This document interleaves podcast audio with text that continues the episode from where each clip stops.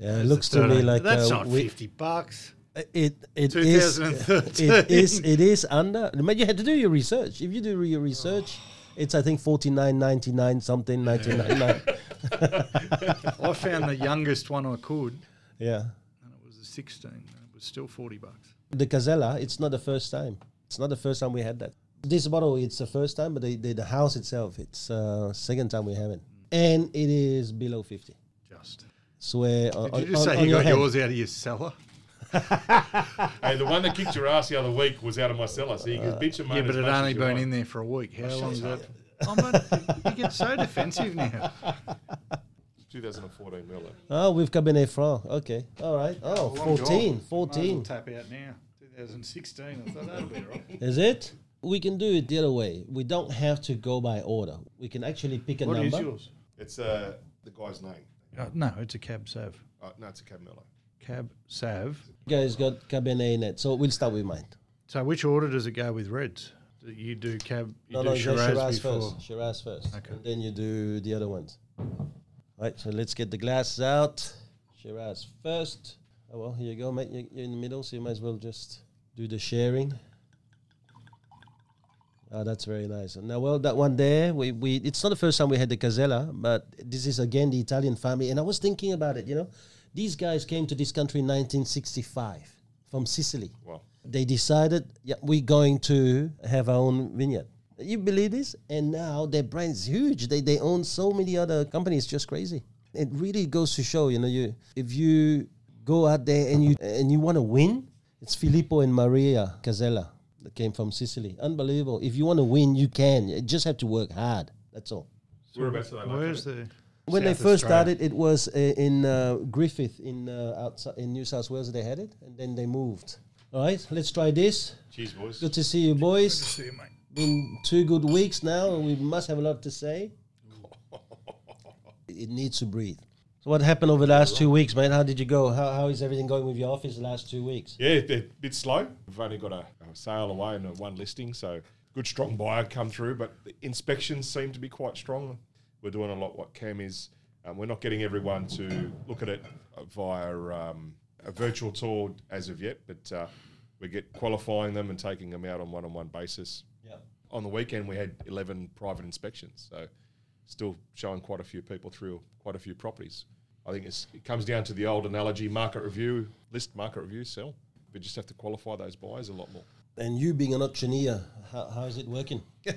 well, we there's there's no auctions going or anything like that. No, but they, they, they don't they? Um, We haven't got any booked in. right. Cam asked me to do a couple for him via that uh, auction. What is auction now? Yeah. Yeah. How did you Um, go? Well, We didn't do them. We pulled them because we didn't have any registered, but we sold one six hours after we pulled it from auction. So oh, that's good. So does that mean you still pay the auctioneer? he, No, was, I- he was he was on I a put carton of beer up. for that one. Yeah, I put my hand up for a bottle of uh, Grange. Yeah, no, I ran a couple. I ran a bunch of two week campaigns just to try and increase urgency and get a bunch of stuff happening when it wasn't. We've got offers on all the properties that I set. We've sold one. We just didn't have. No one wanted to go to the auction, but the, I use it as a tool for that. So we very rarely, I've probably set a dozen houses for auction. I've had to do one auction. The rest have sold before, Yeah, bar right. one, which sold just after. So it's just a leverage that I use to get things moving a bit quicker. Yeah. So the market, the market's definitely had a. You see the difference in it. Slowed. It's slowed down. However, it doesn't mean we stop. We, I think we have to just push, push don't harder know. more. Yeah, I'd, You don't. trying to explain to someone where the market's at at the moment is like ah. trying to learn Japanese. I just had that question we had just a minute ago too. initially there was a lot of panic. It took two weeks for the world panicking for me to see a decline in buyers, and at the same time, a few sellers who were getting ready to sell changed their mind.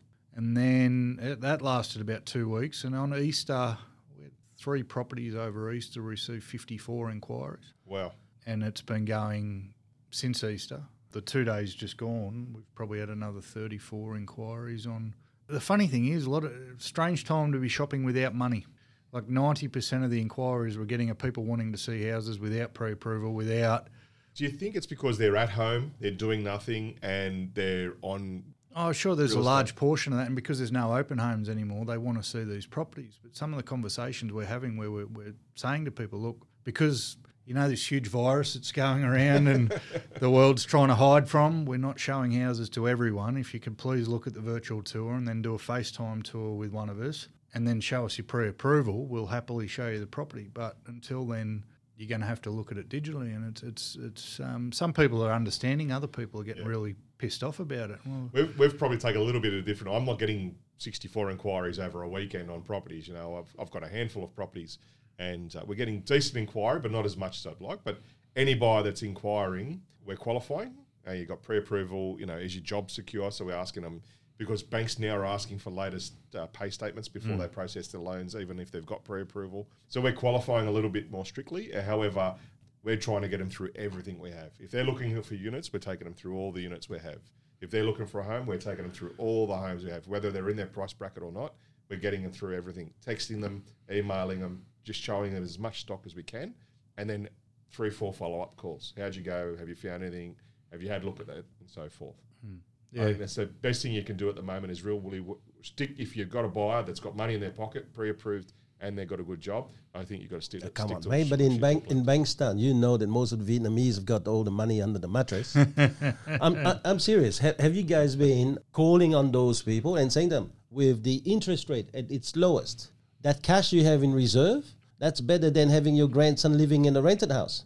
You know, th- th- this is a crazy bid. I think it is a time for tenant to look at buying and securing themselves. And this is the mm. lowest interest rate they'll ever get. Mm. Right? a lot of those buyers that we're speaking to saying it is a good time to jump in. Money's cheap. Money's cheap, and if you've got that equity or that cash, jump into the market. It's Yeah. a great time. Yeah. And they're all. I haven't heard anyone saying it otherwise. They're all going, "Oh, the market's going to drop further," No, I don't think it's going to drop. and I- what we're I. I think I think that the stock market is going to drop, and every single time stock market drops, what happens? They all they all put it in the properties, and and mate, people are gambling. So it's all the time. One day you gamble with this, it goes one your way, then you're fine, and then the next uh, you go the other direction. Man, it's always 50-50. I'm pretty confident there's in our areas there's been about a five percent drop, but I'm pretty sure that ended in the week just gone. The activity levels are increasing and Wow. increasing, and because things are selling again, sellers haven't caught onto it yet. We don't have listing appointments booked, so we don't have a, a huge array of stock ready to come on the market. So that's only going to dwindle stock levels, which definitely isn't putting a downturn on um, prices. We had one weekend the weekend before Easter was the first weekend we'd seen buyers come out and try the what we had to put up with for two years, which was putting in ridiculous offers and pulling the old oh, the market's going to drop by thirty percent and quoting all Channel 9's lines at us. We hadn't had that for six months or so because we things were going good again, but that was all the bullshit we had to put up with in 2018. But it, as I said, we we were pretty firm on it without burning bridges. There was plenty of walkaways. You want to put in a silly offer and try and pick the bones on someone's misfortune, which was what was happening. We're not going to play the game with you. So we walked away, and then the next weekend they realised, and they've all come back and put in decent offers on properties. So, and I think there's definitely been a bit more positivity in the air. There's been a lot less panic. You know, even the mention of lifting restrictions, even though they're saying it's not going to be for another month, that's got to be filling people with more confidence. And again, you know, the same rubbish talk that leads things into downturns is the same rubbish talk that pulls things out of downturns. But with that positivity, they just need to see a few people going first. The nose. Smell it. The berries, the spices in it. I'm sorry, man. I'm You're sorry, right, man. mate. We, we, we Yeah, enjoying it. Why are you talking? We That enjoying wine, this. the wine's better than me talking, so don't worry about it. Yeah, The point It is, is, we, guys. we need to do a better job of getting sellers to keep to understand that as well, because there's buyers there. There is buyers there of our five properties. We've got offers on four of them. There's buyers there, so don't miss that. I had a conversation with someone yesterday who was getting ready to come on the market but didn't know when to jump. I said, well, we need to jump now before 40 other people have the same idea, and he'll have the most expensive house probably ever sold in Berowra. And you don't want to be trying to get that kind of coin when there's 40 other houses for That's people right, to choose from. So, But in his category, he'd be a quite unique property to start with, right? Wouldn't he? uh, yes and no. There's lots of big houses in that area. Just this one's a bit newer, and then got a few more bells and whistles. That's that's all. And you know the difference, the money we're going to be asking is probably two or three hundred thousand dollars above. Just in your market, Cam, is your market mostly people living in the area upsizing or downsizing within the area, or did you get a lot Nah. So the good thing about what we do is that Kariong and Barrow are very, very similar in demographic and in um, the way everything works there. The people who are buying in the Barrow area are coming from the northern beaches or the hills where they've been priced out of the market there. and you can buy. It sounds mad, but you can buy a decent three bedroom home in Berowra for a million dollars versus. And then all the people buying in Kariong come from Berowra, where they've been priced out of the market because a decent three bedroom home costs a million dollars, and in Kariong it's six hundred and fifty thousand. Right. So we're in a, a great position and a very unique position of basically being able to walk into listing appointments in Kariong and say, well, we're selling the house of your buyer in Berowra. No one else can say that. And then we're in a unique position in Berowra where a lot of people buying in Berowra come from Mona Vale Okay. and the Northern Beaches and Castle Hill. And then do they transit, or is it a holiday getaway? no, is they're no, they're driving into the city, so Yeah, they, right. they want to be a bit closer, but still not in the thick of it. So we we're in a great position where we can say we've literally got offices in all those areas. We can, but it's definitely a migration up. And then from us, a lot of people leave us and move into Darren Butcher's area or beyond because the same thing a seven hundred thousand dollar house in Kariong is worth five hundred thousand dollars in. So you in Oregon. so Yeah. your, your buyer inquiry strong. What about your, your seller inquiry? Is that is that come off the boil a bit, or Uh, completely. I'd be lying if it if I said anything otherwise. Um, it's not through lack of effort or lack of trying. Our last seven listings have come from call-ins. We haven't had one for probably three or four weeks now. you haven't had a call in? No. Okay. I've got three listings that I know of will probably come up in the next month. So I know you said you had some staff that you've put onto limited hours and so Yep. forth. How do you find your staff is handling that now with the started yesterday, mate. So give me a couple more days. Yesterday was the first day of their reduced time. I mean, more so about the limited call-ins and uh, you know they Well, would didn't affect that- them anyway. The staff we've still got. When we cut all the hours is one of the hardest things I've ever had to do, but we had decisions that needed to be made, so we made them. One staff member left. The guys that stayed have, have come back with a, it seems like a renewed sense of purpose. They are doing their best to make every post a winner. They now have the luxury, if you can call it that, of only having to sprint for three or four hours a day instead of eight hours a day. And we're doing a lot of work around the mindset that is that. And what I'm hoping to find and what I think is we will find is Just can you explain for me the sp- your sprint for three? So you get them on three or four hours a day. Is that is that right? Four hours they're, a day. they've all that- been cut to certain hours a week. Okay, We've had to do a roster system around that. okay. So instead of a benchy having to come in and prospect for eight, Eight hours. hours. a day, they got three hours where they can go absolutely bonkers Yep. and then go home. Yeah, yeah, right. Okay. And what we'll probably find, and I know Thomas spoke a bit about this in the, the Zoom meeting yesterday, is, and I'm of the same opinion, we'll probably, if we don't get the same results, we'll probably get more results than we were with everyone turning up to work going, shit, I've got a prospect for the next eight hours. Because if you're sprinting the whole time, that energy is transferable and you'll probably get the same amount of calls, or if not the same amount of calls, the energy you've got on the phone because you're sprinting for that three hours will translate into much better results. And Yeah. it was a very tough conversation that we had to have in the middle of last week, and you know, helping staff fill out settling forms and stuff isn't fun, but they they've come back Yeah, yeah, fighting, and I'm I'm really proud of them. So. Yeah, good on you, man. You know, there was uh, I, I don't know if it's a Norwegian country or if it's like Norway or Sweden or one of those.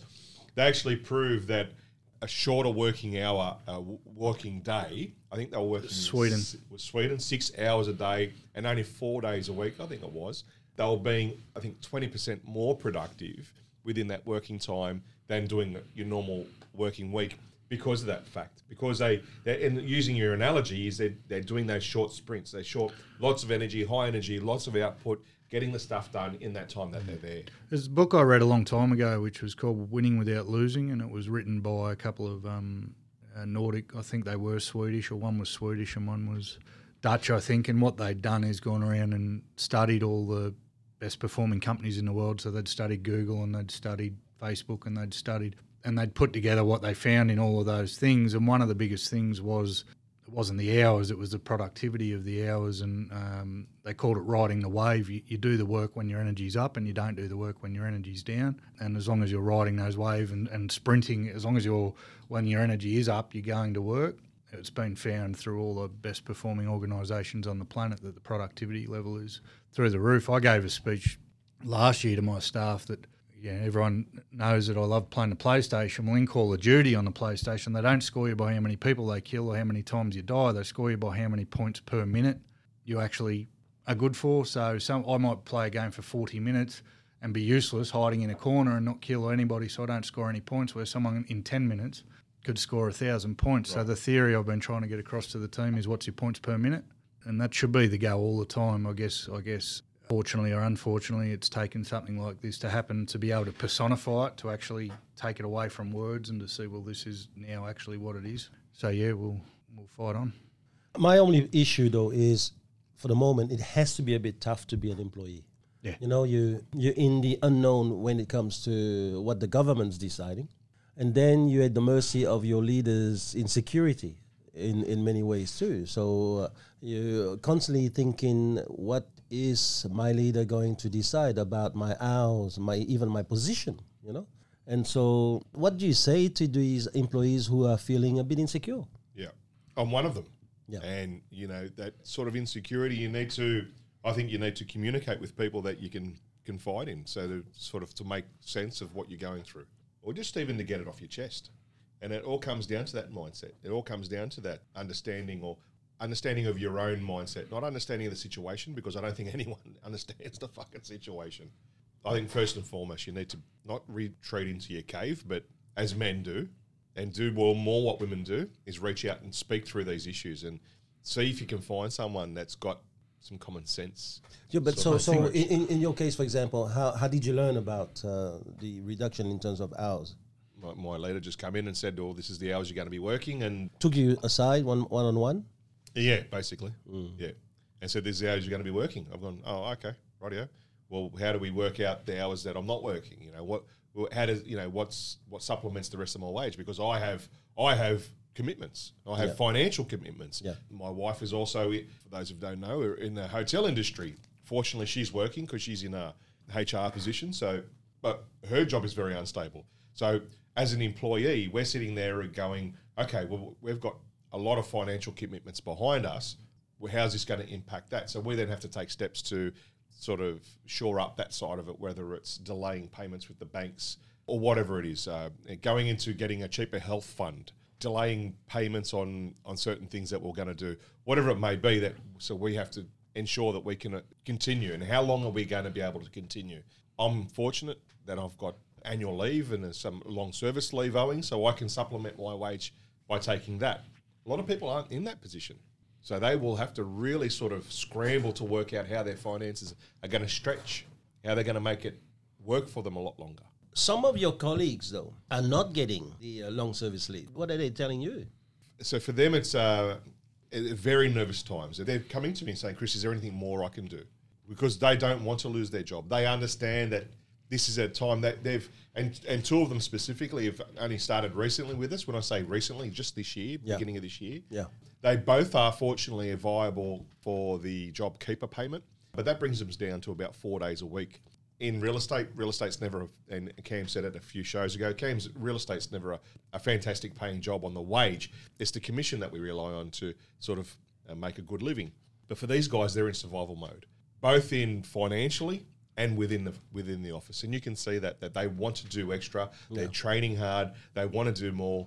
They want to get the runs on the board because I believe they, they feel that their future is a little bit unsteady. And I know both of these people uh, don't have mortgages. They're living at home with mum and dad.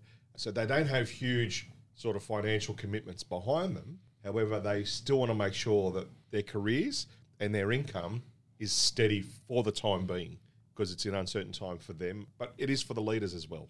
Did they feel any sense of crisis mode in leadership or not? I don't think they felt like sort of crisis mode. Maybe they thought there was a little bit of uncertainty in the decisions that were being made. Right. the delivery of those decisions maybe weren't sort of delivered with strength and certainty. That's probably as far as that goes. I think they're more worried about helping the office, helping themselves through this time.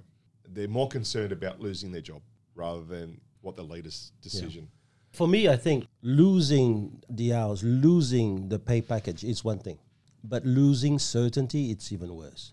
And the certainty or the uncertainty is what you get from leadership. If the boss or the leader, and you know, I have a different meaning for bosses and leaders. Yep. Bosses are quite often in our sales industry, glorified 400 pound gorilla who happens now to be running a show.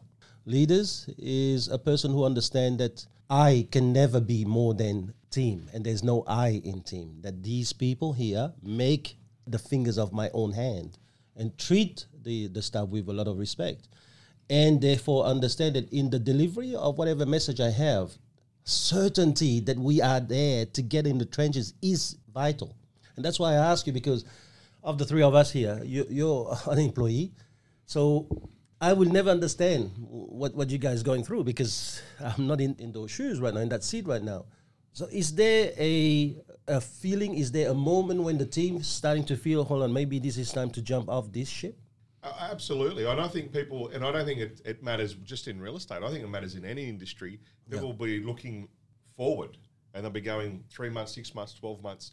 Am I going to stay in this industry? If someone's in the restaurant industry today, are they going to say, well, what happens if this again? My job's not as secure as I thought it was.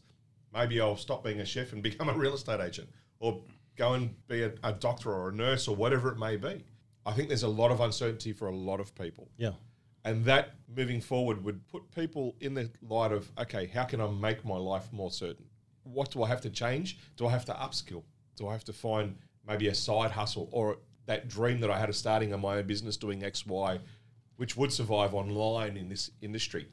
I- think a lot of people are having those thoughts. I think it's a very good question. Yeah. So so let's let's explore it. So what should an employee do right now to give himself or herself more certainty and maybe make her job more secure? I, I love the, the quote that uh, Abdullah used recently in the interview that you had with him. He said, "What you do today may only pay off, may, may only pay dividends in six, three to six months' time. Yes, but you have to do it today." So I think, and you're a big sort of advocate of constantly improvement and training yourself. Those people employed today that are fortunate enough to have a job, whether it's a, a three days a week or full time, need to be improving themselves within their office, outside the office, so that when they we come through this, their skill is above their neighbours Yeah. because those other agents in the area are sleeping. They're sitting there around talking about Zoom and gloom. So I think they need to be Zoom and glue. Zoom and gloom. Zoom, Zoom. Did I say Zoom and gloom? Zoom did, and gloom. Mate. Zoom You did, and gloom. mate. Zoom and gloom. See, there's too many bloody Zoom You're, still, meetings, you're, mate. you're too many still in Zoom work meetings. Uh, mindset. man. Too many Zoom meetings. Zoom and gloom.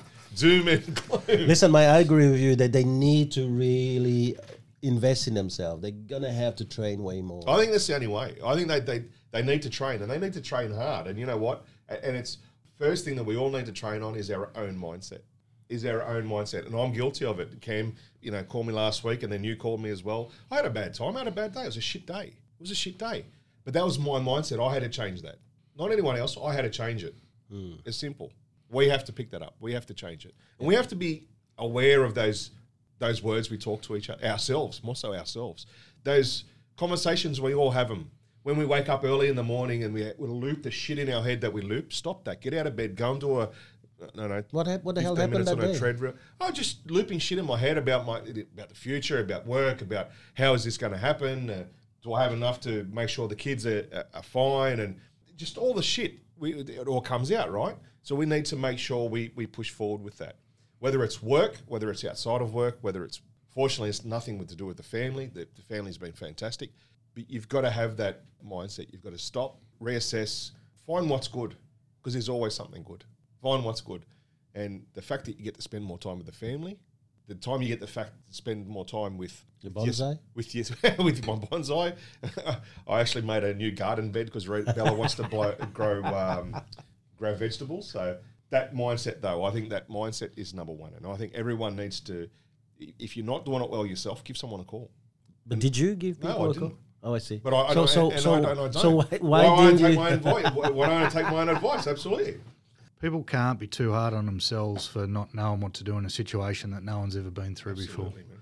And from an employer's point of view or from a business owner's point of view, to staff members, we understand. like we, I feel for every bugger, and it's it's very hard to give people certainty in a time that is so uncertain. The, the way we went about it might have been right, might have been wrong, but from day one, when all this, all the shit started to hit the fan, we opened communication the entire time, and Uh, we told our guys exactly where we were at it as a business and what a couple of different scenarios into the future could look like because we felt like we owed them that. We couldn't just sit on our hands and, and tell them nothing. But, you know, you look back and go, oh, was that the right or the wrong thing to do? Was there too much information that might have created more uncertainty because we were literally saying, this is what we know, but we don't know what that means, sort of thing, because no one did.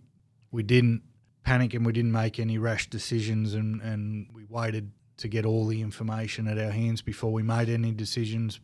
And the the feedback we've gotten from a couple of staff members is at least now they know. You know, we've managed. We're proud of the fact that we managed to do it in a way where everyone's kept their job. Yeah. We're very happy that we were able to find a solution that enabled them not to take too big a financial hit because of the way the government worked. But I can't imagine. I know what we felt like as business owners, so I can only imagine what Yeah. the staff were going through, not knowing. I think on the other But side, you, you sort of said before, you know, get it off your chest and find someone you can confide in. I think in these situations, because we are all in this together, that person needs to be your leader and your boss. If if your leader and your or your boss, whichever one you've got working above you, is um, not creating any certainty or giving you any certainty or making you panic, that's got to be voiced. That's got to be. I want my guys to come to me and say, "Fuck, mate, you got to give us something more or something less," or "I don't understand this," or Yep. You know, it's all good, well and good calling other people, and you need a support a network around you. That's that's fine, but there's a lot of if we don't know it's broke, we can't fix it too. If if everyone's running off and talking to other people instead of talking to the person that's involved in the problem, none of it's going to get fixed, and it may get fixed, it may not. Every everyone's reacted different during this. There's, there's some places that went off straight away and made massive changes. There's others that didn't. Again, everyone's in a situation that they've never been in before, so of course all their reactions were going to be different. But it's really important for everyone. Leaders are communicating with staff. It's just as important, I feel, that staff are communicating with their leaders and yeah, it's a fair call. Um, because that's the point of being in a trench together. You know, pretty sure all the guys that have- have actually been in a trench together were talking to their bloke beside them and telling them how we're going to get out of this together. So I think a lot of leaders, and, and I can only speak for myself, but I would like to believe, and I know you say I look through rose-colored glasses. I like to believe a lot of employees look to their boss and understand what the, the leader is going through, and understand that the leader's trying to do the best they can with the information that they've got, like you have, Cam, and working forward to seeing not only to keep the business afloat, but keep these people employed and, and keep their families safe. But everyone's going to have moments where they don't, and I think you've you've had a couple of those moments, yeah, yeah, yeah. yeah, and that's the important thing. It's okay to have those moments, but realise that that's the moment you're having, and then go and talk Yeah, yeah, to the absolutely. person involved in the problem. I think is the biggest conversation because the person on the other end of the phone may, if they're not in the same shoes, isn't necessarily always going to have the right advice for you. They may have some bloody wonderful advice, but then you still need to communicate that to the person that's creating the uncertainty. If everyone's whispering behind closed doors, how are we supposed to come to a solution? But man, yeah, I, I guess gratitude I, for people who have still got their jobs. A lot don't. So many people don't. If you're a hospitality worker or a fitness worker, you're gone. So for our guys, we need to understand that we've all still employed, and you can't. You can either rest on that laurel and go, "Oh well, I've still got a job," or you can go, "Fuck, I'm grateful that I've still got a job, and let's it's time to go." You know, it's time to work harder than we've ever have before, and it's time to train harder than we ever have before. And if you're not doing it for yourself, you're doing it for all those your mate, because everyone knows someone who's lost a job. Yeah. Everyone knows someone at the moment who was flying a month ago and is now on their ass. You kind of owe it to those people to keep going Yeah. and make every post a winner. Yeah. You owe it the respect of, of being able to say, I'm, I'm so lucky I've still got a job and I'm going to work to earn it, you know, rather than sit beside your mate when the pub reopens and go, oh, well, I didn't get sacked, so whatever. Yeah, there's, I don't know, just railing off thoughts. I don't know. Well, me um, try to have a look at this as if we were in wartime. I think we are in wartime. I made sure that I gave my own team full certainty. Yes, I had a moment when this all started and they announced the first shutdown, which I think was a lie. It was, to me, I believe it's a lockdown. But when they announced the first shutdown, yes, I had a bit of a moment. I still believe it was a Sunday when they first announced it on, on Tuesday, midday, it's going to happen. Sunday at 10 a.m., mate, to And exact. so, yeah, no, I got Oh, to go. I might remember. But at no Not point in time, counting. at no point in time, my team saw my uncertainty. So the first thing I told the team was, "This is now our opportunity to lift our game. We're gonna have to deliver even more." That's it. Because I, I don't believe in uncertainty, even if it's communicating it. There's no, nothing to communicate uncertainty with a team. That's why they give you the responsibility to be a leader. It's not because you employ them. If it is so, then you're just a boss. To be a leader, you have to accept the team needs motivation, not your fears. Okay?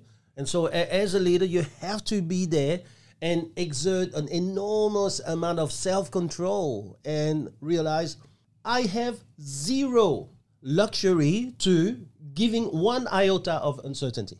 I believe that all of these things that we've been studying over the years about leadership, it's when it matters that we need to use it.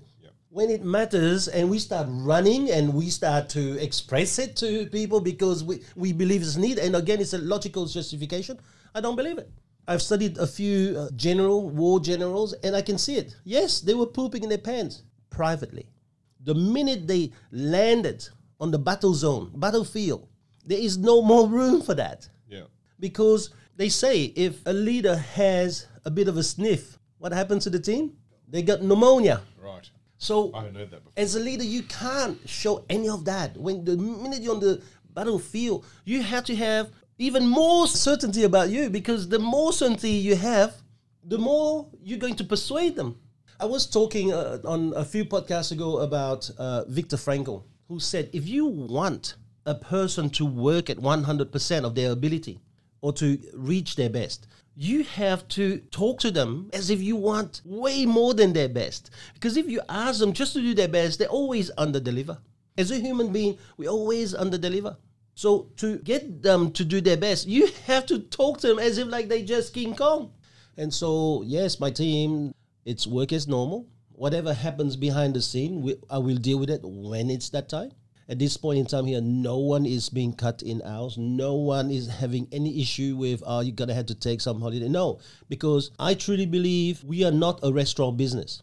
You imagine those restaurant business on a Sunday watching the television. Maybe some of them were not even watching because they had their restaurant open and they had to close show. I met a guy who was almost in tears when it just happened at midday, right?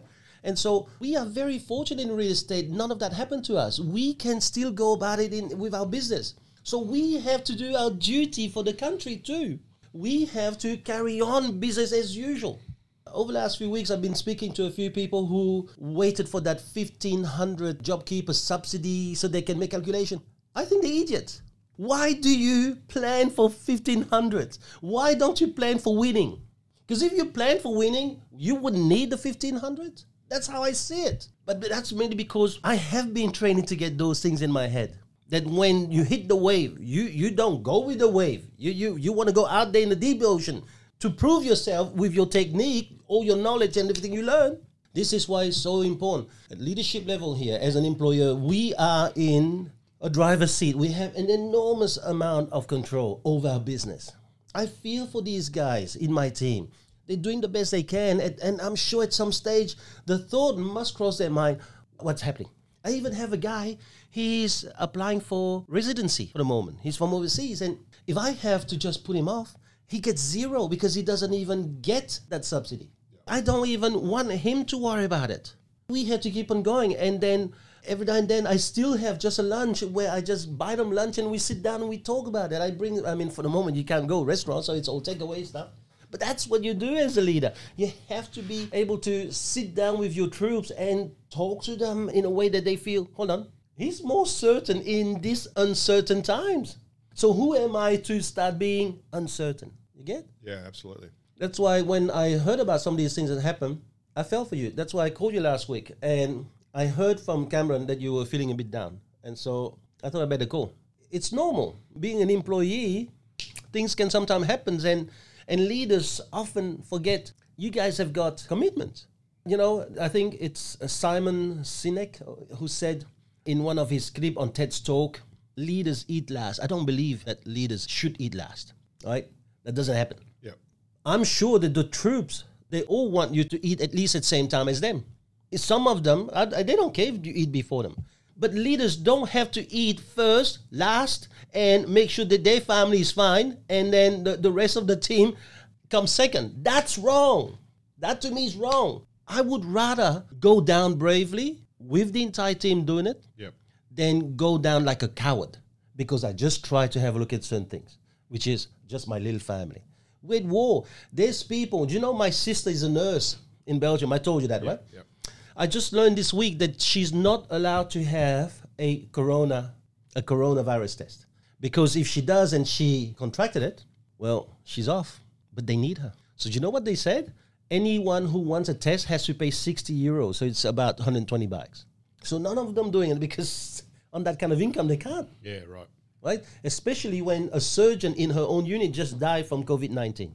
And we here worrying about how many hours should we reduce so it doesn't cost us anything? Yeah, we've got to put it in perspective, and we have to people put it in perspective, and that's what I was saying to you before. When I mentioned to you, you have to find the good in things. We have our health, we have a job, whether it's limited hours, we have the family, we have a government that's actually put into protective measures for the community, for for Australia, and working with banks to delay payments and so forth. So there's so there's so much to be looking for, and Cameron said it before.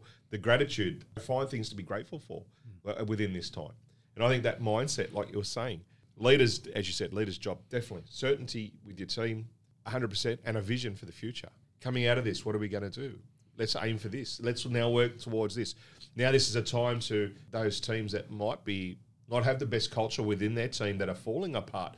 Now, let's try and you know win back that sort of market share or have our product put in placement put in a, a lot better now. There's so many ways we can look at I a mean, I, I know that you know you might not say that, but I will say it. What if I was an employee right now?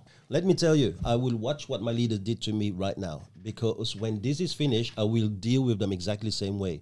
If I am working for a leader who could not think team but only thought about himself right now, as soon as this is finished, I'm packing. I'm going because I'm going to be looking for a place where the next few years of my life is going to spend around the leader who worries about me as if I was family. That's the thing that I have, right? Unfortunately, for the salesperson too, there is a responsibility they have to have.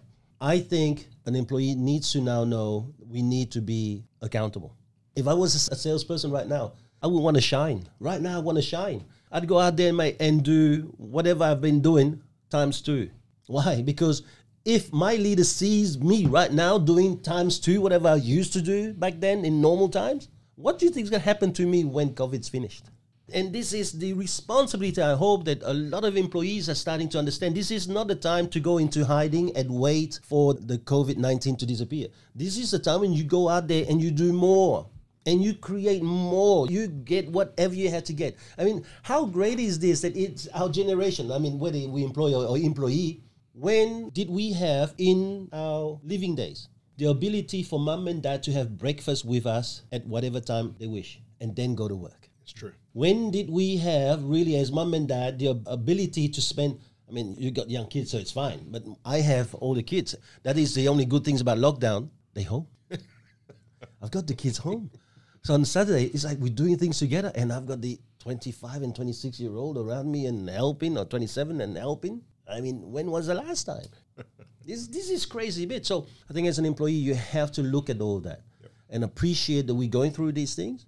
And I've got flexibility now in terms of time with a lot of people working from home. But what am I doing with myself right now? Am I a spectator or a driver? We've down one bottle already, so while, while- while that pause, I might. What are we going to go next? Wow, well, whatever you want, then, man. Hmm. Cam, your pick. Which one do you want? You want yours or you want mine? Last bottle always wins, mate. So leave mine till All right, last. we'll take mine.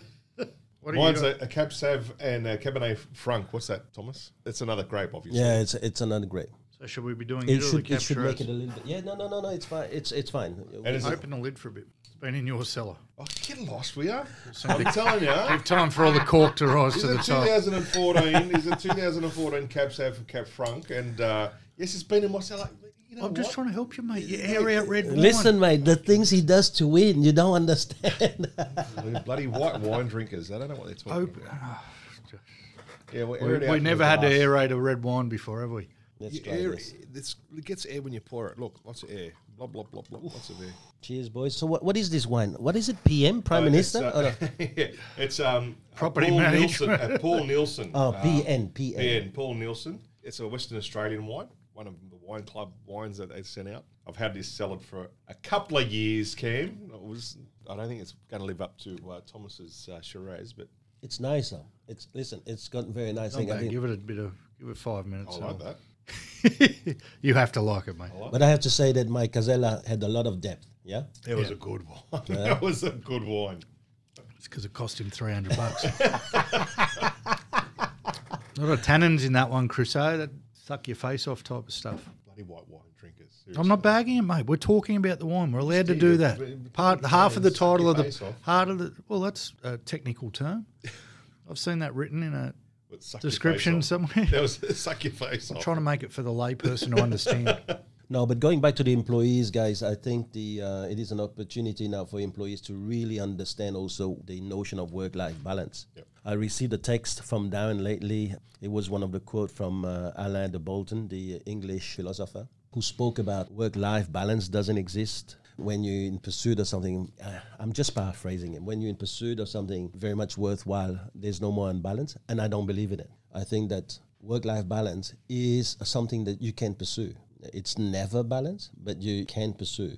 Your work is one thing, but your life at home is also another thing. Work is only a very small part. You know, I don't think that man was created just to work. Man was created to probably live.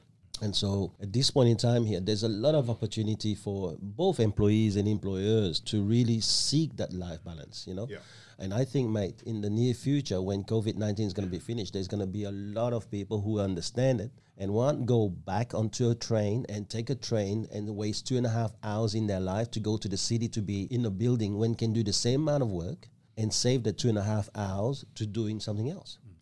I think that the way that workforce in uh, nice offices in the city, or you know, it's going to be the way of the past. Brilliant thing about what's happening now is we'll never go back to the way it was, and that big part of that is how much time people get to spend at home. It's another reason why, from an employee's point of view, the way when we spoke about it earlier, I'm sure I saw Thomas hit record, so it might be on this, it might be not. But now that you've got the opportunity to work, and I'll call it an opportunity to work limited hours, fucking work those limited hours, mm. sprint those limited hours, and then enjoy the rest of your time at home.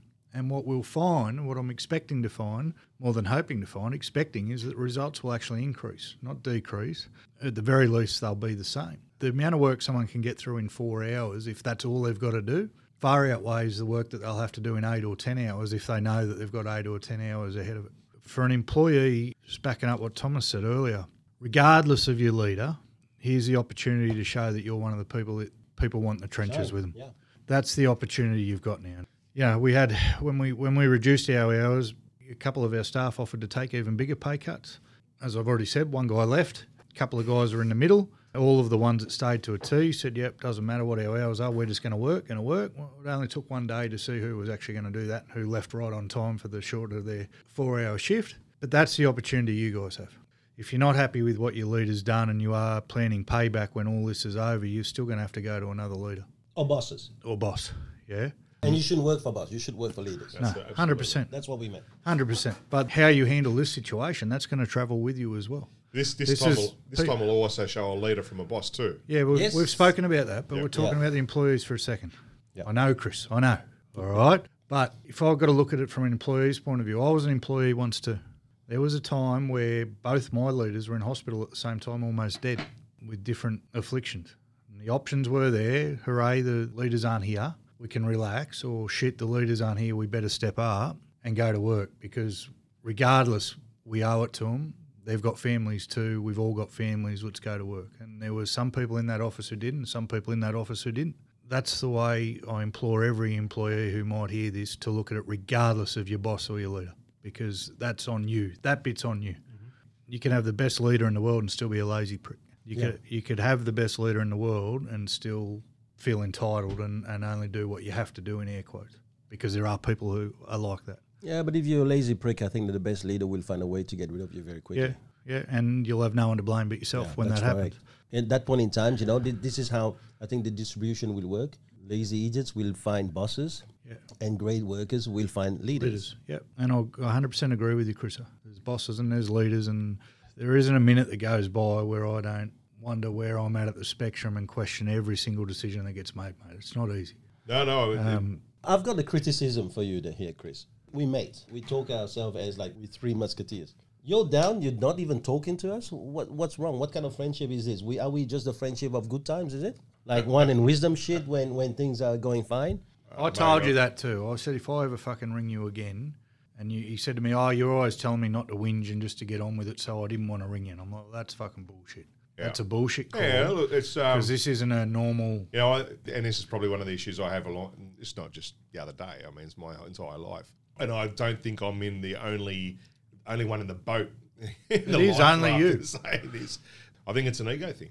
I honestly think it's an ego thing. I think it's uh, something that you know I'm not a, a young bloke. I'm, I, I should be able to get through this. I should be able to work through these in my head, work it out, and uh, move forward. And and I, I so don't, so don't probably reach out for help when I should. And, and, it's, and it's not and it's not help. It's just reach out to have a chat with a mate. If someone rings you and asks if you're okay and how you're doing, you should be able to be able, regardless of the ego, especially if it's a mate, to go, oh, yeah, having a bad day. Like I rang you that morning and, and I could tell, and I threw about six different things at you to try and get you to open up. Some direct, some very indirect, just to see. And I knew you were fucked, mate. You were having a, a real bad morning and you didn't want to talk about it. And it was just so happened I spoke to him that afternoon and he Yep. said, Have you spoken to Chris? How do you reckon he's going? I said, No, good. Yep. When I did ring you again, as I said to you, mate, don't ever fucking do that. It's- You don't, and I know it's hard to pick up the phone sometimes, but if the phone's been brought to you, Yeah. Well, it, if it- you can't vent to us, who the fuck can you vent No, to? you, you- you're right, man. No, you're right, and, and and and that's one of my my shortcomings, and I understand that. And that's I'm very self not only self analytical, self critical. That's one of my shortcomings. Long term, you need, you need to understand that you will come through that on the other side, and sometimes we need to you need to work through that shit. But working through that shit may be quicker, like you said, Cam, is picking up that phone. Well, maybe it's also a realization, and I'm not just pointing this at you, but I know the conversations we've had. So sometimes you're venting about shit, Yeah, and that's when I say, shut up, Yeah. and just go to work. Yeah. This isn't one of those situations, mate. Yeah. Like we're in a we're in a predicament here where, where unprecedented is the word that's getting thrown around. It's an un, no venting that goes on in this situation is going to be unwarranted. It might not be the right mindset and it might not be the right solution, but that's what we're here to work through. on the when other you side of call that- me and say I don't want to make any more phone calls, I'll tell you to fuck off. But But, on, no, but on the other side of that mindset, you understand that that's the right thing to do. But when you're in that mindset, you don't want to be calling people. You're there and you're going, I need to work through this. I know what I need to be doing. I'm smart enough, I've read enough books and listened to enough people and gone to enough fucking seminars to understand how to get through this. I'm telling you what's going through my head, right? Yeah, I'm and, listening. I, and I'm I should be able to work through this, and I and I, will work through this.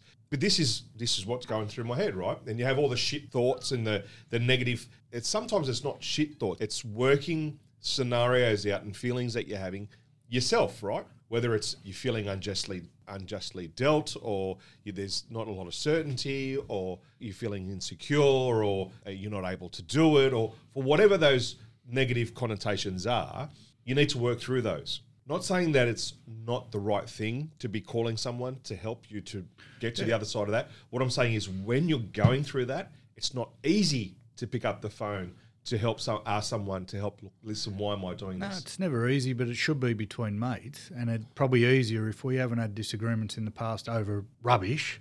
You look at the scale of problems we've had Yeah. to face, right? Yeah. Whether I've got to do 50 prospecting calls or I don't know whether I've still got a job and there's a pandemic gripping the world and Yeah. they're on different ends of the spectrum, right? Yeah. But the way it came across to me when we spoke the second time was I didn't feel like I could call you because every time I call you with a whinge, you tell me to pull my head in. Yeah, Mate, that's when you call me and tell me you can't do 50 fucking pro- prospecting calls. yeah. So I don't think I've ever called you to say you've that. got but- be. Oh, hang on, hang on, hang on, mate. I've got the video. I've got the. T- hang on, brother. Be careful going down that rabbit hole. Be careful going down Bring that up the rabbit video hole. evidence. But if, if another positive can be taken out of this, it's almost the boy who cried wolf scenario, where now we know what we're working out what's important in the world and what isn't, and losing your shit and losing sleep over. And I'll just say 50 prospecting calls, and as I said, it's not directed at you, but it's a, to show the scale of the situation. yeah, yeah. All right. Ringing up to complain and going into a shit mindset because you got to do a couple of extra prospecting calls versus having trouble with your mindset in a global fucking pandemic where no one knows what the hell is going on. If anything, if another silver lining in all this is, hang on, whinging about all that other shit probably isn't worth it. But maybe whinging about some of that other shit is the reason why when something really fucking important's happening and really tough to deal with from all of us. You've already heard TL say he's had moments himself. Yeah, yeah, You weren't able to pick up the phone. yeah, yeah.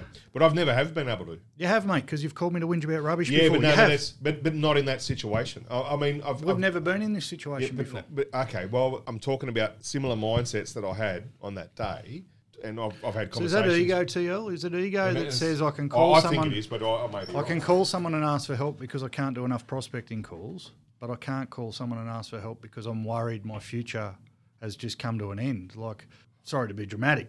Why can we call someone and ask for help when it's rubbish? And why can't we call someone and ask for help when in our own heads our life is on the line, in our own heads, not Yeah, but we we we're putting everything under ego, but ego is a big term. I'm just It's asking, got- is that it- what you mean yeah. by ego? No, it's, it's, it's got a very very big thing. In the end, really, ego is about you know, the, the about the fear of being judged on ideas. You know, so there are some times when you don't want to call someone because you know what you're going through is your own doing and it's not right to feel. So you feel that ego need of being protected. Then there's also the ego of I'm going through something that I know is unjust and it's making me feel bad.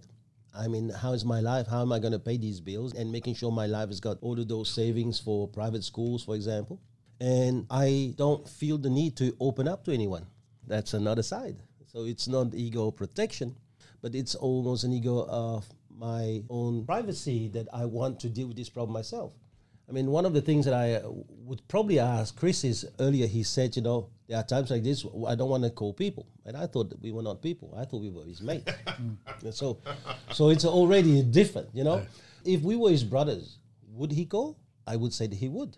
Maybe we're not good mate enough. Yeah. So what And- have and we? this- what this have we done, you bastard? And this is the thing that I sometimes struggle. That in Australia we use the term mate sometimes. I'm starting to define it as meaning friend for good times. Where I am very much the kind of guy that treats everyone as an acquaintance, as someone I know. But when he becomes my friend, my mate, I'm in the trenches, whatever he needs.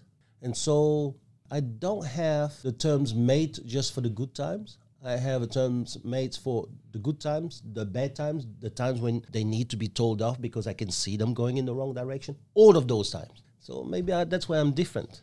But to put it all under the terms of ego, my ego is huge. Yeah. You, you want to know the term about the terms ego? Get the books called The Course in Miracle, 1,200 something pages. Start reading. Is it on Audible? It's the same.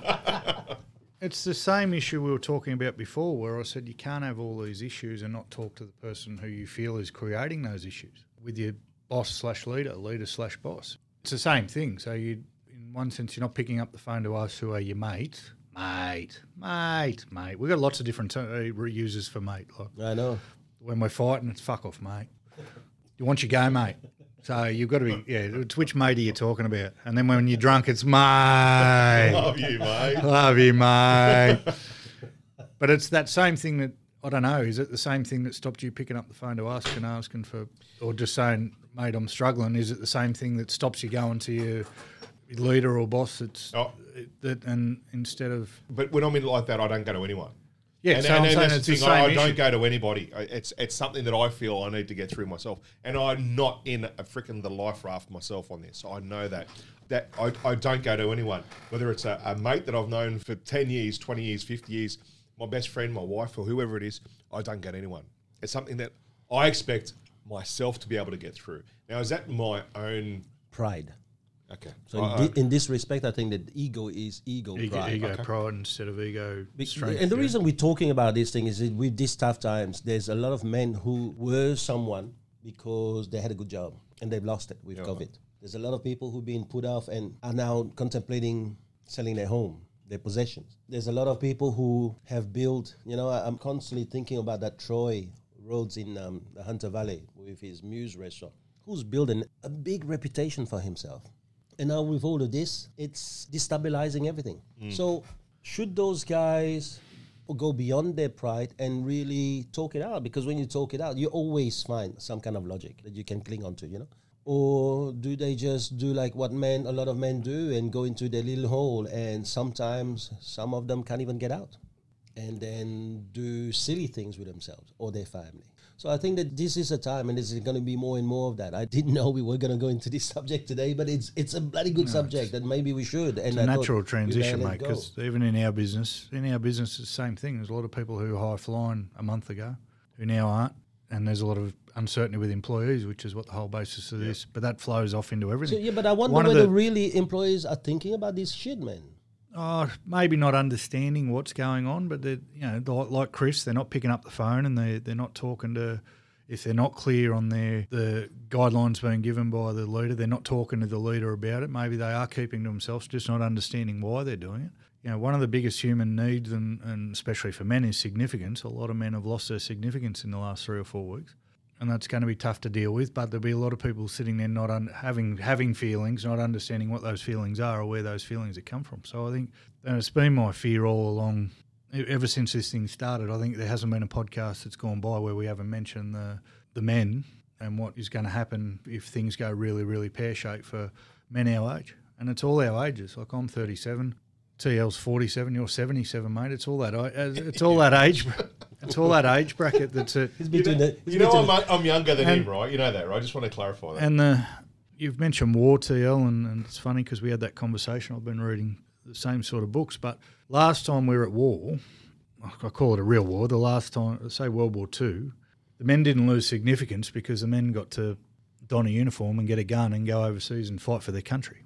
So, what's the version of that now that we can point your friend who had Muse and everyone else we know that struggled? Where are they going to find significance in this? What's their, how are they put, picking up a uniform, a slouchy hat, and a gun? We're coming into Anzac Day.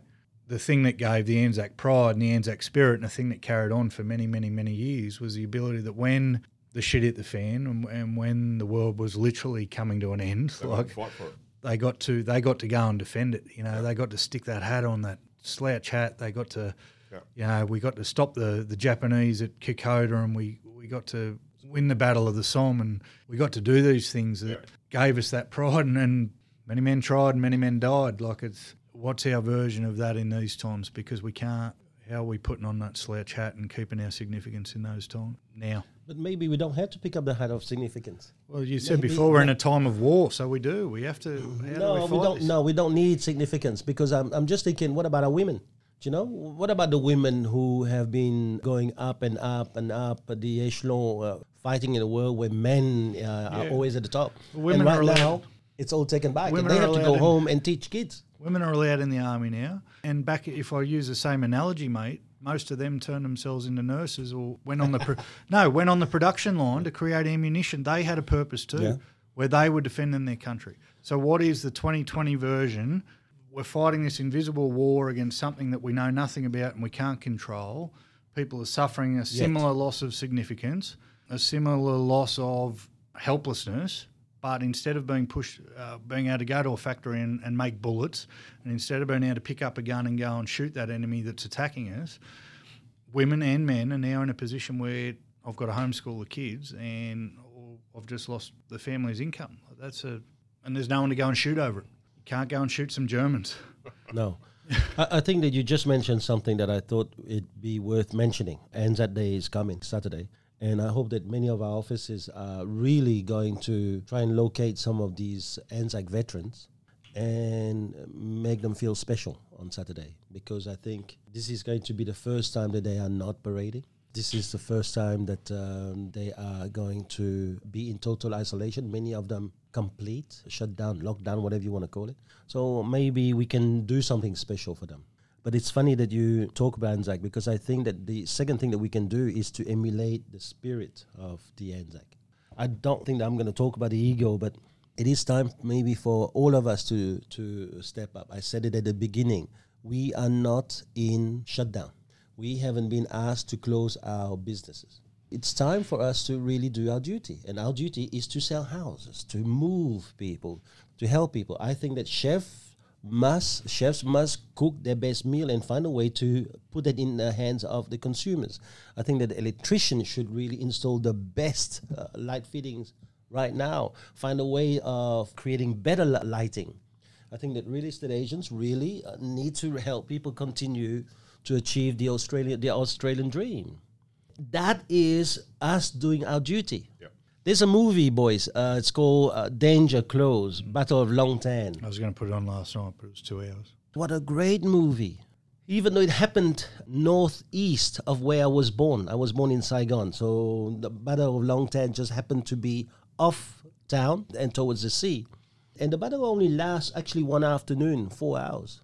There's so many lessons in it.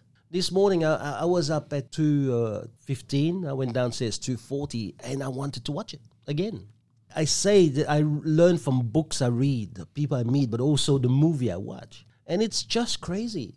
In that movie, in that battle, 18 Australian soldiers lost. People who've never been on the battlefield before. The average age was, I think, 20.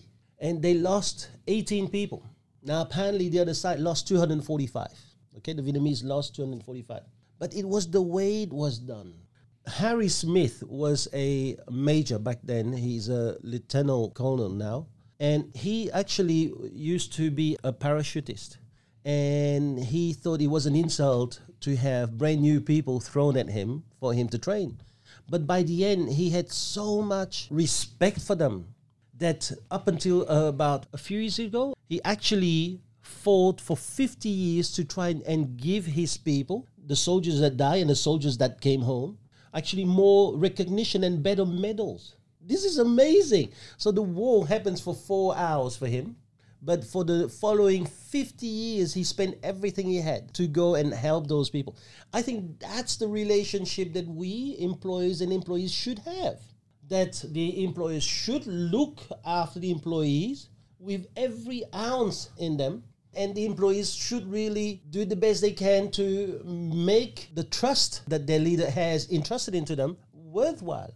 What a great movie. And, and I think that that is the spirit of Anzac you, you look at the things. Uh, there's a few lines in the Anzac, and I wrote them down. At one stage, Major Smith asked a guy, "What's the most important thing in the battle?" And try and think this in terms of business. Now, you guys in business, right? And the soldiers, and I think it was Paul Large who died on the battlefield. He said, "Killing the enemy." The major responded by saying, "No, trust. You have to trust the man beside you, and he has to trust you." We're on the battlefield right now. We're conducting a business. Are those guys trusting me to look after watch their back? And do I trust them? That's the key. Or am I going to concoct something behind enemy lines about how to take advantage of them? 1500, reduce their thing, otherwise, you know, they can go. Is that real leadership? There's another thing at one stage. Platoon 11. Platoon 11 was about to be overrun by the VCs, right? They were right on the forefront. And at one stage, one of them, one of the privates said, target my position because I think that the Doug, I forget his name, the, the leader died. And the VC is starting to come close to them. So he said to them, just target my position. I don't care what you do, shoot all the stuff, right? The the major had to call on that thing. And he had to throw on the decision. And someone said, Well, if I do this, you're gonna have to take the responsibility. And he said, I will take that bloody responsibility. And I think it's it's just crazy, man. But then he showed because this is a question I want to ask you because you're a sales manager, so you better think about this while I'm saying this. Because at one stage, the colonel back at base, because most leaders fight from the base, they said, We want you to retreat and come back to base. But platoon 11, he did not know whether they were all dead, right? So Major Smith, he replied and he said, Listen, you can go and fuck your orders. We all go back or no one does. I mean, to me, all right, it's a movie, so maybe it's a bit uh, extrapolated. But in these times of COVID, I think that leaders should go. I don't care about losing my house. We all go and win, and every one of you be looked after, or we're not going home. There's no such thing as I have to look after my family, and the thousand dollars will help me, and this. No, we all go there, and I, and I think that that is the spirit of Anzac. That is the spirit of people at war. We think that we're at war against a virus, but we still behave like people who were on the other side of the, the screen, the silver screen. We're still freaking spectator. Mm. And I think that that's wrong. I don't know. You want the spirit of Anzac? You might want to get a few Anzac. They actually they're still alive. Major Smith, he lives on the Sunshine Coast. A few other veterans actually live around him. And you know, these guys still cry these days when you talk about this stuff. I hear about some people who talk about PTSD and all that crap, you know. Mate, these guys really have PTSD and they, and they don't blame anyone for it. you can't go through something like that and move on from it. An experience, life experience like that, you can't. And funnily enough, I only watched that movie a couple of weeks ago for the first time, so I know exactly what you're talking about. Great movie, great movie. And yeah, you can't you can't move experience like something that like that in life and move on that quickly. whether it's it'll last you a lifetime. Do you know? I, I think that the movie there is a sequel that they have to do. The movie depicted the the battle, and I've done a bit of research because I mean, since to whatever this morning, you can't just watch the movie, right? So I watched the movie and then I did my research, and I found out, for example, that the the brigadier general, I think it's Jackson, and then Colonel Townsend, both of them were back at base wrote the history of the battle in their own way. And because of the 30 years secrecy that uh, Australia has about whatever uh, governmental uh, paper being secret, no one really could talk about this. But those two guys rewrote the history and wrote down the act of these guys on the field. Yeah, right. And th- what happened is that these guys have not received the medal they deserved. Like one of the guys, and you were talking about it earlier, boys. His name was Jack Kirby. And Jack Kirby was was a guy who, who was a bit plumb. He was not as fit as those 20 year old, but he had spent a lot of time around Major Smith. And he, uh, during those four hours of fighting, if you talk to people who were around, they will still say the, the, same thing is that he used to move between soldiers and he'd go to them and say, How you going, mate? Do you know any of those guys are over there? And he tried to calm them down. And they'd say no, man, I don't know any of those VC coming at me. Then shoot anyone you don't know, all right? And then he, he would just he would just go and, and talk to everyone. So much so that some of these guys still remember that today. I mean, he didn't die in the battle. He died six months later on, mind you, and that was due to friendly bombing. So that was the New Zealanders uh, bombers that just bombed his position by mistakes, right? But this is the story of guys. And we in the business right now, we worry about not making money. Just you don't you don't want to worry about not making money. Go and make money. Go and listing. Go and do things you haven't done before. These guys, they were not fighting for commission. You know, they were fighting. Many of these guys were going to go home to get married. Many of these guys, like Major Smith, he had three children. I think one son and two daughters. And he was away from home. So think about these boys. Let's imagine us now having to fight the coronavirus. Okay? But we now fighting it on the battlefront and you have your two children at home with your wife, you with your two, and my four are home with my wife. Now, now we can compare ourselves to them. And let's imagine that the coronavirus can fight, can fire a bullet at us and kill us on the spot. Not one of those things where you know, if you have a ventilator, you might make it. So let's stop talking about these bullshit about uh, a little bit of security and I don't have money. It's there. Go and grab it. When you get shot at, then we can talk. That's the key. And that's why I believe whether you're an employer or an employee, we all in the same battlefront, in the same fight. We're gonna have to stop looking for excuses, logical excuses, mind you, about how to use the fifteen hundred dollars to look after ourselves. Very silent, boys. I'm just enjoying my really good wine, but anyway. Yeah, I don't know, mate. I think you're 100% right. All you can do is go down swinging if you're going to go down. You just ask yourself too many questions. It's out there, you go and get it. And I know for one that we haven't stopped trying to go out and get it. We really haven't. I'm not talking about you. I'm No, talking no. about the leaders that are out there, mate. No, all, know. all the, the But you put leaders of the restaurant business, the leader of the uh, dance club that had to close, the leader of that bar. Mm. I mean, there's plenty of stuff. Yeah, you've got to adapt and overcome. Absolutely. And, and the, it's Darwin's line. It's not the strongest or the fittest that will survive. It's the ones that adapt the quickest to change. It's just breaking out of that initial mindset because there's a shock. A bomb goes off beside you. There's a shock. You get shell shock. And Yeah, you, that's you, Sunday, 10 o'clock, mate. 10.05, we need to get going. You need to overcome the concussion, work out which way's up, and then keep running. That is the answer. That is the slouch hat. That is the gun that I was talking about.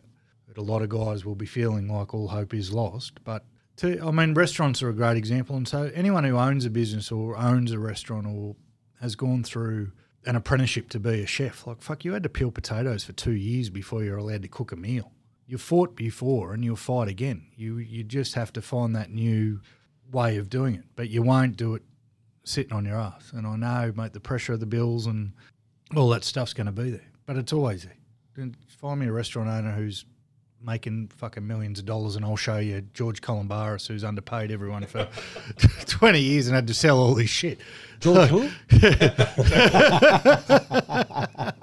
Exactly. The only ones who seem to be making it are the ones that are getting done for underpaying their staff millions and millions of dollars for, for masses. years. So the fight's in there, and I know uh, your last podcast, Thomas, was finding the purpose in all, or finding something to have a purpose, you know, and that is man's search for meaning and, and have that purpose. But I think we're lucky in a sense that we've got enough people around us to give us that slap in the face. The people I, I feel mostly for are the people who don't have those people around them to give them that slap in the face.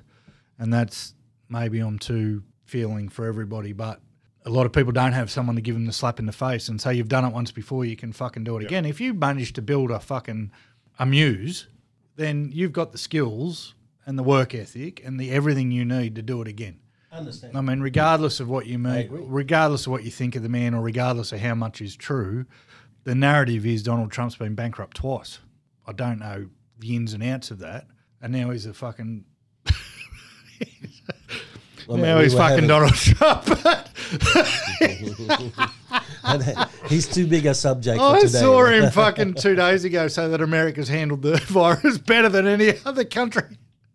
Anyway, the point is he's doing all right him. Sorry, I shouldn't have used him as an example, but I think uh, the slouch hat is people realising that if they were once something, then they've got all the attributes to be something again. Yeah. So That'll once you do it waiting, waiting for it to happen is is not going to happen. You know, one of the things I look for in, in hiring people is tradies and sports people who have played at an elite level. My theory behind tradies is apprenticeships are fucked.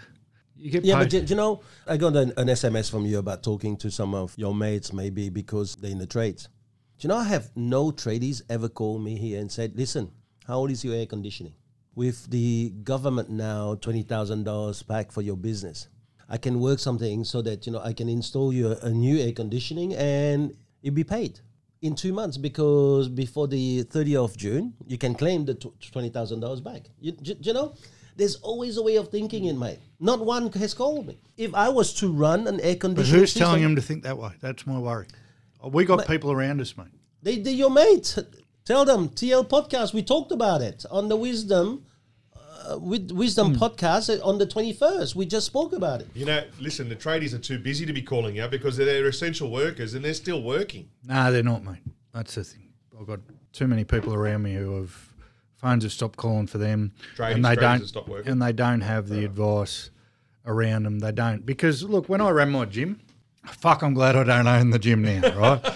but let's be honest, when I ran the gym, cash only business, right? So how would I be looking right now for tax relief from the government or JobKeeper or any of that? When I ran the gym, my accountant was whoever picked up the phone at ITP or any of those fucking corner store tax return agencies that you would speak to for five minutes a year. There was no business advice, there was no financial advice, there was no running the books. You know, it was a cash business. Yep. So the reason I sent you that text message is all my mates uh, where I was, and they don't have like I'm all real estate agents. There's a massive difference in real estate agents. Well, that goes across the board. There's a massive difference in financial advisors and accountants and all that sort of thing. I've left one and gone to another. The difference in advice I got from the first one to the second one is immeasurable as far as the quality and how it's managed to keep us heading in the right direction and keep all my employees employed, even though we had to reduce their hours. What my financial person has been able to do for them because he's a human being and cares about humans is fucking unbelievable. Could have been so much different.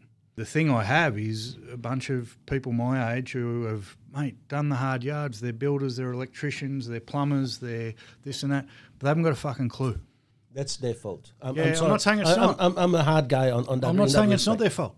Okay, I'm not. The first thing I said is you've got to educate yourself. That's right. Right? I had a conversation with a chef in the middle of Bunnings that nearly ended in tears because he had no clue about the new um, mandated laws for commercial tenancies. The thing that was going to sink him was the two premises that he was leasing. Had no idea he could get a discount. He was about to close both his companies to get out of the leases. So the first thing I said was, fuck, you've got to educate yourself. If you're in a position where your business could be in trouble or as an employer you could be in trouble or any of that shit, the first thing you've got to do is look for information around it. I get it. But a lot of people don't go into that mindset. They're still shell, shell shocked because the bomb's gone off beside them. They don't have the people around them to punch them on the chin and go, fucking wake up to yourself and do some research. No, they got they If got you in the middle of Bunnings. Yeah, but if I didn't go to Bunnings, if I didn't have to escape the family in the middle of Easter because we'd been locked in the same house for four days, if I didn't go to Bunnings to buy nothing, just to fucking walk around for an hour, there's at least two people who wouldn't have got that punch in the face. One was an investor who owns a few properties who had no, he was that scared, he was white. He goes, Cam, if my tenants leave, I'm fucked. If they stop paying rent, I'm fucked. Had no idea about the new rules that have been brought out, had no idea that tenants still need to follow. Now, I blame him for not getting his own education. I blame his property manager for not educating him on it, being proactive, How come you knew about th- th- those new rules? because I've educated myself when shit When started did you know about those rules? as soon as they came out. When was that? Compared to those that day uh, that you met them in Bunnings, Uh, the a, commercial. a week before, No, so the rental. roughly. Did you know about that shit like two weeks? No, before? no, no, because I've, I've, I've quoted it. The new residential stuff had only come out the morning of. The morning of. Oh, That's morning. all right. He would have found out the next day. right? And but the commercial tenancy stuff had been out for a week. Then that guy was late by seven days. Yes, Do you know this is the thing? but and I said, I think in many ways I understand Darwin even in business. The people who evolve and follow news and get these things, they will survive and thrive. The people who are like dinosaurs and think that because they now have passed the age of 18, therefore they've got a degree for no longer learning and then and then okay with being an ignorant. Well, they will die. That's the law of Darwin, man. There's, there's nothing else to evolution, man. So don't feel sorry for people who are, to me, lazy. If I have a few properties like that made of yours, he's not gonna like me, like that made of yours, and I have family depending on this, and I don't even go online to find out what's my right now, hmm. I deserve to lose it all, man. yeah, I haven't taken any responsibility away from them, but at the same time, I know you're a bloke who doesn't let your mates sink.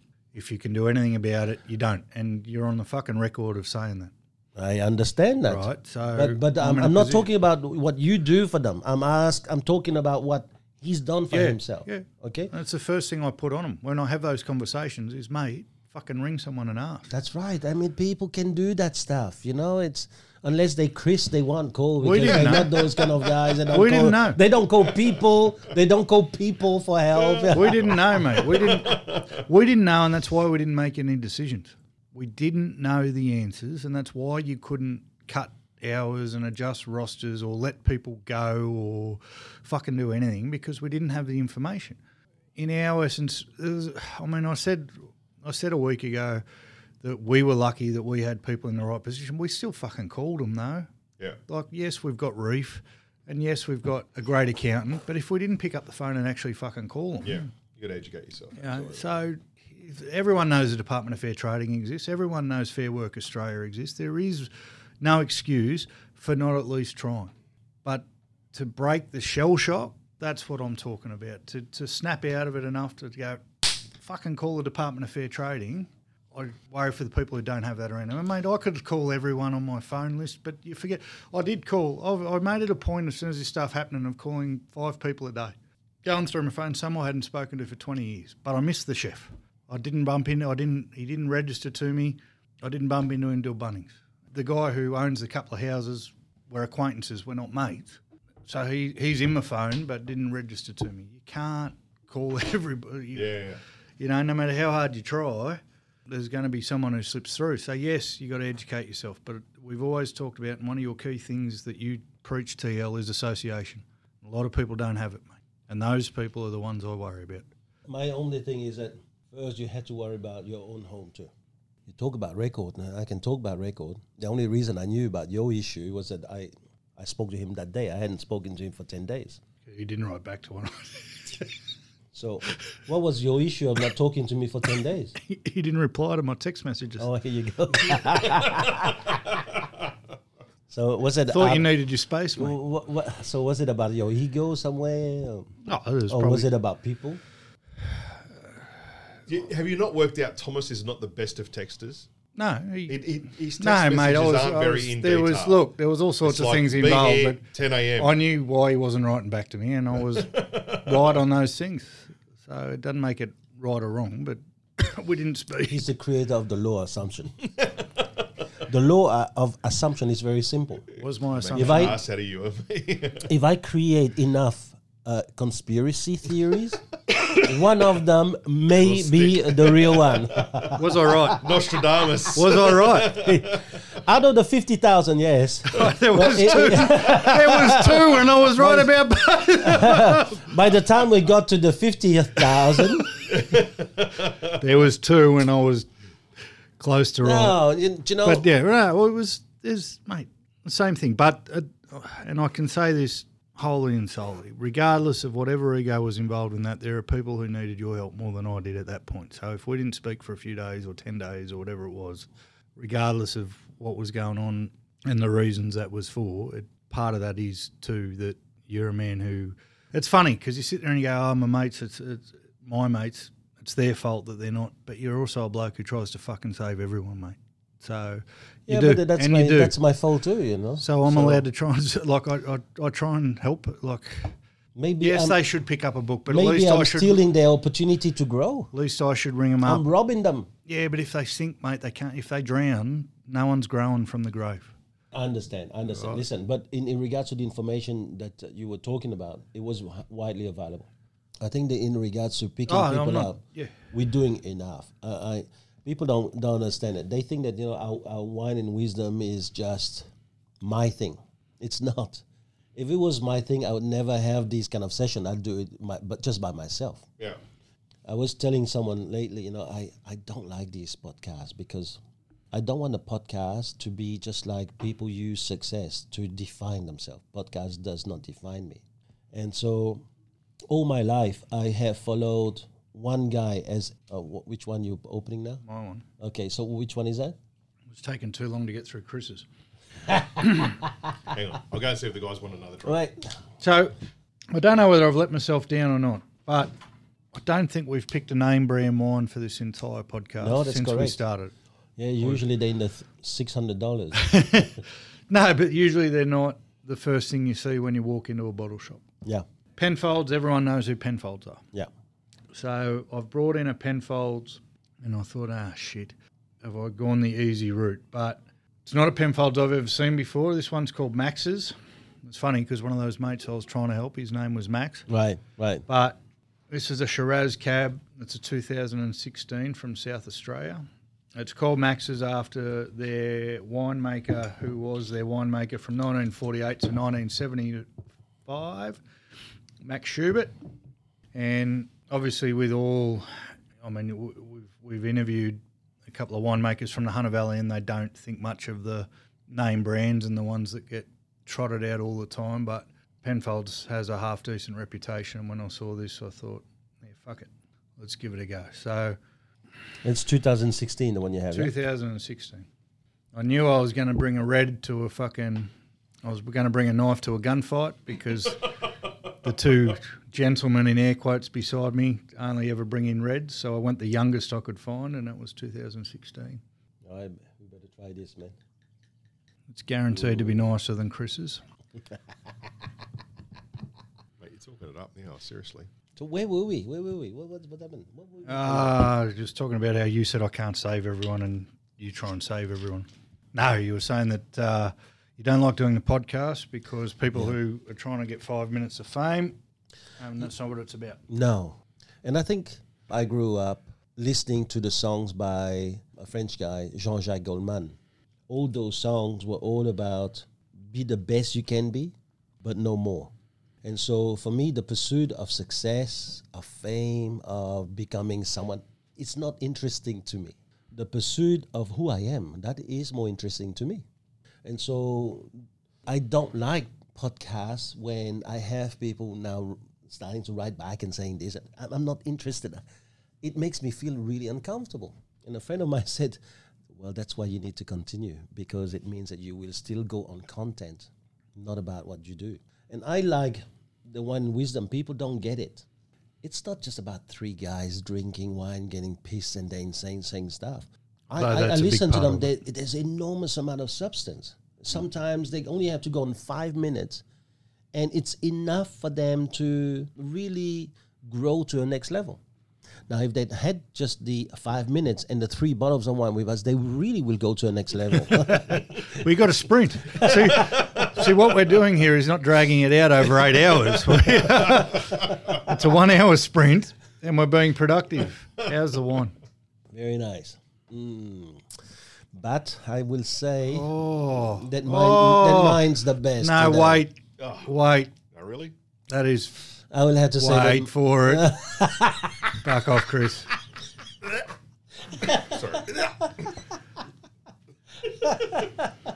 One thing we had a Fucking How knife long- to a gunfight, all right. that phone call was two hours that we had.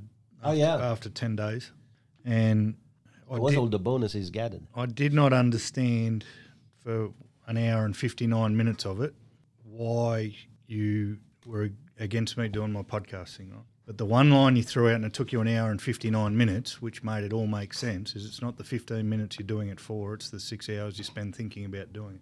So, in that essence, I, I get what you're saying. And in these times, every waking minute needs to be on fighting the good fight. I don't do that stuff, and I didn't start that stuff for, for fame, even though I have a massive ego. It would started off with my kids, and then when all this shit happened, the first things I did were talk to an accountant and talk to a teacher because they were the things we were struggling with at home, money and fucking homeschool.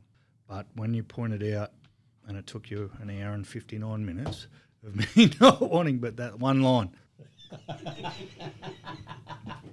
So, how's the shell shock? Yeah, I just got to pull a fucking few fragments out.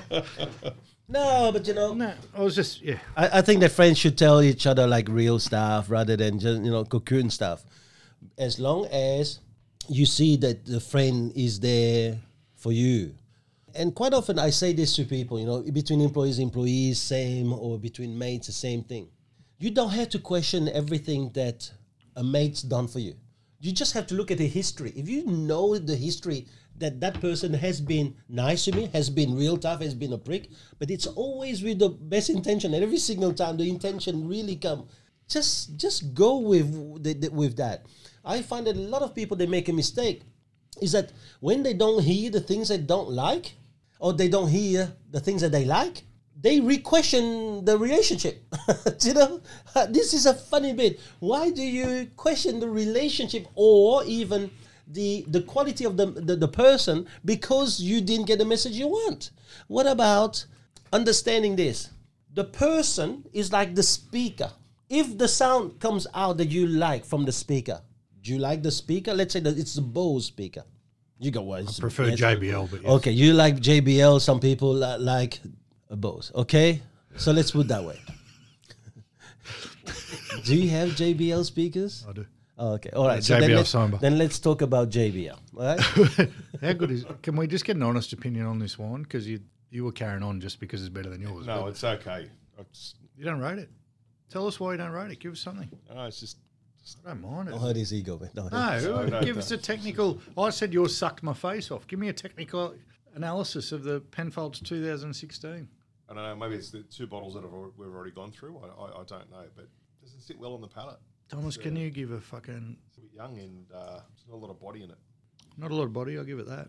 I don't know whether It's very we- smooth though. I don't know whether you can keep it longer though, man. I think personally, it's not because I brought it, but I think the Casella had huge depth. That was great wine. It had a huge depth. It kept on going like this. You know? how yours always have huge. depth. No, because my last time he got your it. ass out of the cellar from the cellar.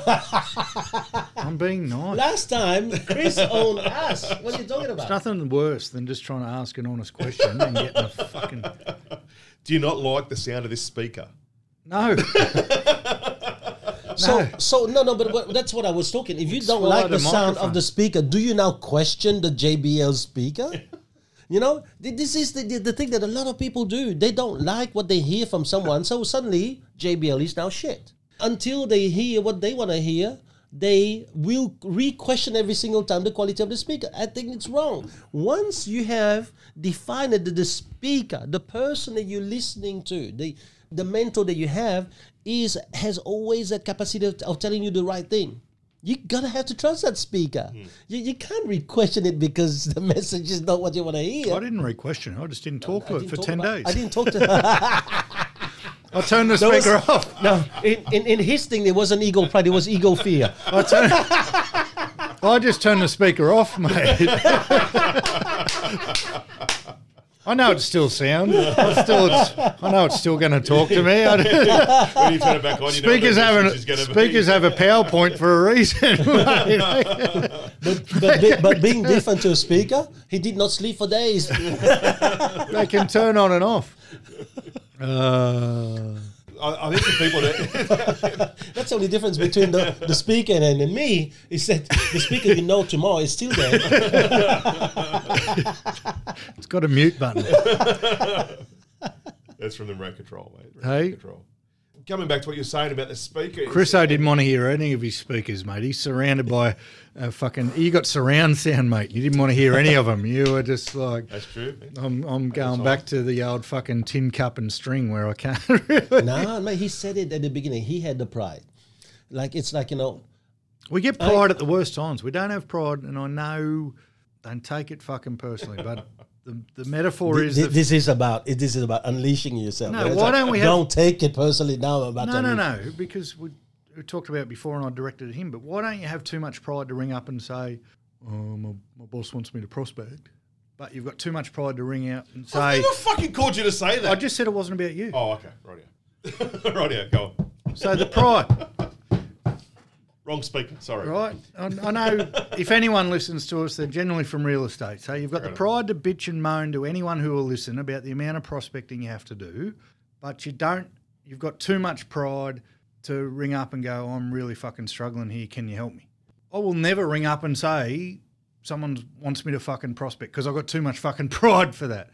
But ring up and ask for help. I do it on an almost fucking daily basis. I don't understand the where the pride But, but you kicks in. just you just answered him. So when it's pride, you wouldn't call. No, I wouldn't call over prospecting because No, no, I, said that's you not have- pride. You have too much pride. I wouldn't. I'd never call and go, "Oh, my boss wants me to work harder." Right? That's because that's a pride. How can you Okay, fucking? so ring- you wouldn't call over a pride issue. That's what he did. no, but he's cool. You want another hour and 59 minutes before you get the last? Because I'm giving you the one minute now before the one hour and 59. That's what people's pride kicks in at the weirdest times. It doesn't kick in when you're being a moron, but it kicks in when you really fucking need it. When you're struggling. Yeah, absolutely. When you really need the help, absolutely. your pride doesn't let you ask for it. and it's not when the you first don't need time the help. It's not the first time I've been told that. I'm not. I'm not saying it's No, you. no, but, I, but I'm fucking being honest. I'm telling you, it's not the first time that TL start looked at me and going, "You're a fucking idiot." I thought we were mates. Pick up the phone and call me. Yeah. And it's not the first time we've had that conversation. I'm speaking right? now on behalf of anyone who might be listening. I know I'm saying Willing to bitch and myself, moan. but Yeah. they understand. And I know I'm not in this lifeboat myself. So what do you reckon it is? It's I have no fucking idea. The What only do you reckon it is before was, like we said, ego. I don't understand pride to that extent. But your ego should stop you ringing up and going to anyone, oh, my boss wants me to work harder. I'm not saying it to you. right. right? But they're the phone calls we get. Yeah, right When out. we get in our groups and we get in our pairings and we get in our And as I said, from, from me, mastermind groups, there's and people like to ring you and go, oh, I just, you know, I don't think we should have to do this many phone calls. But when they're about to fall off a fucking cliff, all of a sudden the phone line is disconnected. I don't understand that part of pride or ego, or I don't get it. Because to me, ego says, my ego says, I'm never going to ring anyone and say that I'm, I need to work harder because that's fucking, that doesn't look good. That's that's bad against my ego. Is it? But is if for I need fear- help, I'll go. Fuck, can you help me? Because I'm Is it, fucked. is it for, for, people being fear of being judged? But they're not being. What? That's the thing. They're not scared of being judged about complaining that their boss wants them to work harder. But they're scared that- of being judged that they're actually struggling. Because maybe that's not about them now. When they're calling up, they're about issues they're having with themselves. Maybe it's about them, and they're now they now they're feeling that maybe they're being judged. This whole massive world has changed, and it, at the moment, I'm not sure what it means for me and my family. So here's where my ego kicks in and doesn't try and talk to anyone. But my boss asked me to work a bit harder, and I'm going to ring and bitch to everyone I fucking know. Your ego doesn't kick in there. Oh, I don't know.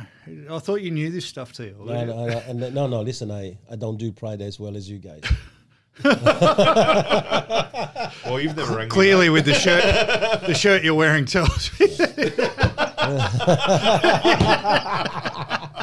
That's a jealous man. It might have a fancy label, mate, but it still looks like a tablecloth. What do we do? Listen, From a gay wedding. the, the- the ultimate, the ultimate display of humility is when, when you can wear a tablecloth and be happy about it. I wear shirts that don't fit me all the time, and that's because my size changes on a daily basis. No, boys, th- things change all the time, and um, I think that pride change in terms of form all the time, but it's always about the same thing. It's exactly what Chris said. I think it's about the fear of being judged. Being judged, you should know. Being judged, you know, uh, what do you mean? You, you're you're a father of two, and you don't know the answer to that. Being judged, all that stuff. If you really have look, all of our life is about being judged people who have anxiety because they're running out of money and then they have to go to their husband for example or their partner and make make them really go crazy that's also about being judged because sometimes it's about being judged you know what do you mean you can't really have um, a family that is not going through a, a comfortable life. Everything is all about being judged. I mean, and, and that's coming from our parents our, our, our entire bringing and i think it's in the dna of people. Everything that people do everything that my children do is about being judged by veronique and i. Just as much as whatever i'm doing is about being judged by mom and dad. At one stage or at some stage some people grow beyond that you know out of this. Uh, at some stage some people are born maybe with some brain impairment therefore they don't even get to feel that. The reason why the three of us will feel that a lot of that is that we are highly sensitive human beings. I've sat in this podcast and i don't think beside maybe one where i saw cam doing it i don't think that i sat in a, a podcast with, with the two of you boys when i've seen the two of you boys with tears in your eyes talking about certain things. When you were talking about your team cam earlier when you were talking about your predicament and, and not calling earlier. So, and, and, and the negative things that you were thinking, I could see it.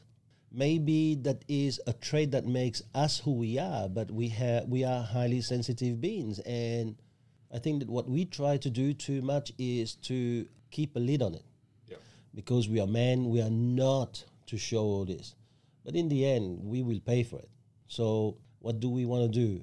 Be a pressure cooker un- until it explodes, and it can explode in two ways. Explodes either by us expressing it outwardly, or it become a something that we embody in terms of a disease into ourselves. Or do we learn to express it as we go and release it? And there's two ways you can do it. You can do it with people who mean uh, well to you, may not be uh, very nice in the way they deliver certain things, but you need to look at the intention or deliver to a loved one. But quite often, a loved one, well, they, they'll tell you what you want to hear and they don't tell you really the, they don't give you the medicine. Or you just keep a lid. Yep. I think the issue that we're talking about is is not unique to us. Right now, there's thousands of people who are feeling just like crap, right? There's thousands of I'm talking fathers, mothers who are now sitting at home with their children and they don't even know how to tell their children, all of my life I tried to do something, and right now it's not there, and it's it, it's enormous the amount of people. And I think that it's up to those people to really find things like the discussion we're having right now on podcasts or find it through their friends. And then if their friends happen to grab a podcast like this, share to their friends so that their friends can really learn about it. And in the end, mate, I was not much of a person many years ago. If it wasn't for the teaching and the audacity, I call it audacity rather than anything else, to go out there and seek knowledge. And people need to be doing this to help themselves. In closing, I I just want to say that one line that I learned from a text that Darren Butcher sent me a f- a few days ago, and it was from Alain Bu- de Botton. And he said this Everyone wants a better life, very few of us wants to be better people. And I think we need to forget about wanting to have a better life. Because in our desire to have a better life, what we do is we get lost between two things hope and fear. And hope and fear are very much two sides of the same samurai sword. One is just hoping negative, hope is hoping for something positive. And what we need to do is to forget all of that and go for the one thing that really matters. It is to really devote our entire self to becoming better people.